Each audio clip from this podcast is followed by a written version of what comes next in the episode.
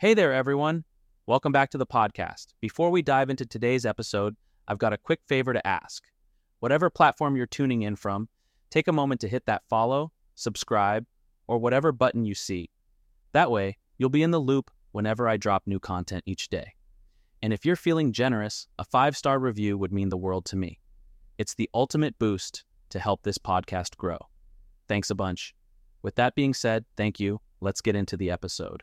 I am a female, to 28, and my ex of three years, M25, cheated on me with his coworker. We broke up, but still he keeps on messaging me and still keeps on doing stuff, taking care of pets, still updating, still asking for each other's opinions. I was invited by his parents for his birthday dinner, and we still went together last Christmas and New Year's Mass. He said he regretted what he did, and he totally ended any means of communication between them two. Zero, nada.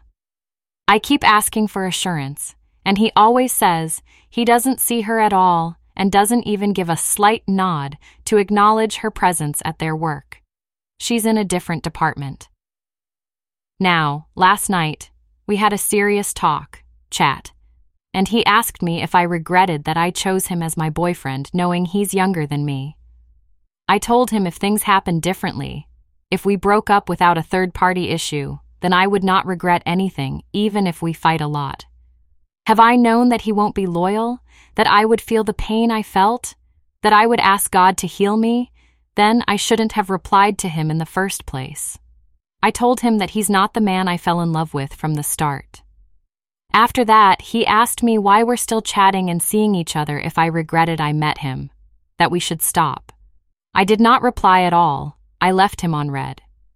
Now, for guys, I just want to ask what goes in your mind if you are told someone regretted meeting you because you cheated? I mean, isn't that common sense? Thanks for your input.